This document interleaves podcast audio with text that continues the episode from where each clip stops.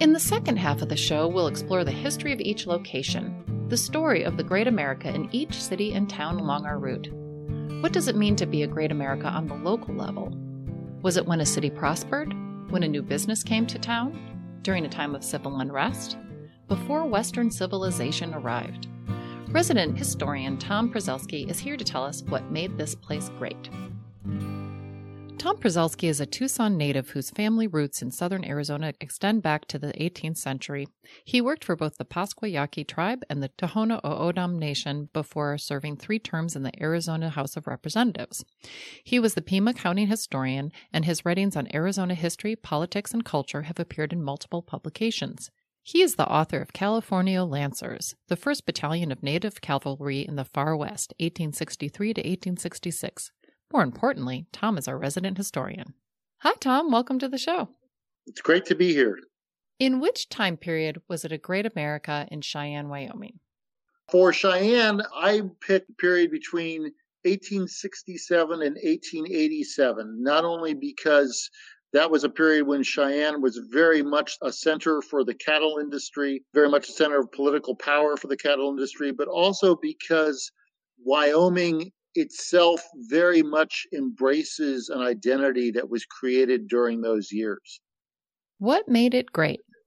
Cheyenne became a center for the cattle industry when the Transcontinental Railroad came through, and that brought a lot of investment, including foreign investment, in building a, a cattle industry where you had thousands of cattle in Wyoming.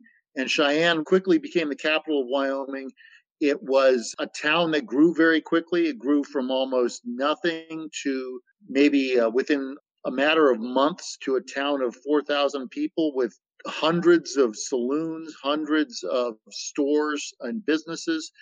Very much a Western boomtown that you'd associate with that period with the false front buildings and all that very much also kind of creating a very unique culture of a Wyoming cowboy which was a very different creature than the cowboys and the vaqueros we saw in other parts of the country.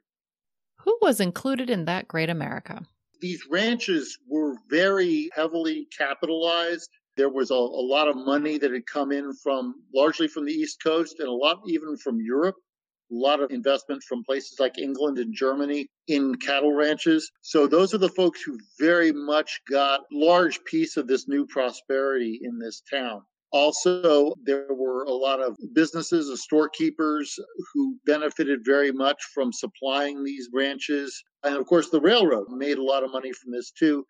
And beyond that, there was kind of a we'll just call it, for lack of a better word, a political class that kind of emerged to basically preserve their political and economic power. Uh, attorneys, politicians, and they all congregated in a place in Cheyenne called the Cheyenne Club, and that's where a lot of the decisions got made. Who was excluded from that great America? Well, the big, deep, dark secret about the cattle industry in the West was that they benefited very much from free land, open land. People who had smaller operations, people who were farming, largely had to be driven from the land so that the cattlemen could continue to ply their trade a lot of these smaller operators tended to be immigrants from Europe or people who were homesteading. And if you were homesteading, it was probably because you were poor back east. You had to get get to the west if you wanted to be a farmer and make something of your life. So those folks were pushed around and pushed out. Also, a big thing that, that I care about a lot is this whole image of the cowboy as a prototypical white male, when in fact most cowboys were not that is very much an image that gets created during this time in Wyoming because of some of the great fiction from people like Owen Wister, Frederic Remington, those people kind of create about this era. How does that tie into current day or the history of the place? I mentioned people like Owen Wister, who probably mostly unknown now, but he was a very famous and successful author in the 19th century who kind of created the image of the cowboy. And his most famous books, like The Virginian, which became a movie with John Wayne, and Lin McLean, which also became a movie, but I don't remember who was in it. These were very much contributed to our myth making about the West. So a lot of our imagery of the cowboy comes from Wyoming, even though the cowboy, as a part of our culture, really comes from Mexico. Our image of what a cowboy is supposed to look like is very much from the cowboys that were working in Wyoming during this period.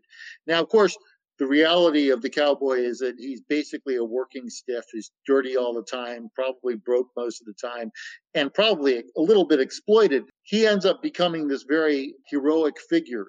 And Wyoming as a state continues to embrace that imagery, even though the leading industry in Wyoming is oil and gas, and most people work for the government. So there you have it. Thanks so much, Tom. Thanks for being on the show this week. You're welcome. Thank you for listening to In Search of the Great America. Today's episode had music by Valentin Sochnetsky. If you enjoyed this episode, please consider subscribing to the podcast on iTunes or SoundCloud. For show notes and more information on the podcast, please visit our website, greatamericaproject.com. Thank you.